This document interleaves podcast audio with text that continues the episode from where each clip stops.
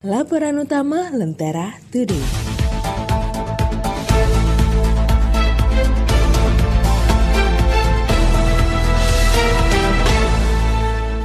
Utang RI jebol 6.418 triliun. Yakin aman? Kekhawatiran keuangan Indonesia besar pasak daripada tiang makin nyata terjadi.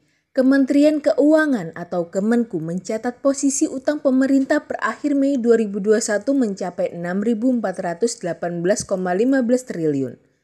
Badan Pemeriksa Keuangan atau BPK pun memberi warning agar defisit APBD digiring ke level 3% pada 2023. Sebab tahun ini saja defisit anggaran ditetapkan masih melebar di level 5,7 terhadap PDB. Meski pemerintah yakin aman dan berjanji akan waspada, namun beberapa kalangan mengatakan utang negeri ini sudah lampu merah. Bahkan meski hanya terhitung kasar dan pengandaian saja, saat ini satu orang penduduk ibarat dibebani utang 23,5 juta. Duh, jangan sampai bisa utang tapi nggak bisa bayar ya. Dapatkan juga berita menarik dan inspiratif lainnya di Harian Lentera Today edisi Rabu 16 Juni 2021.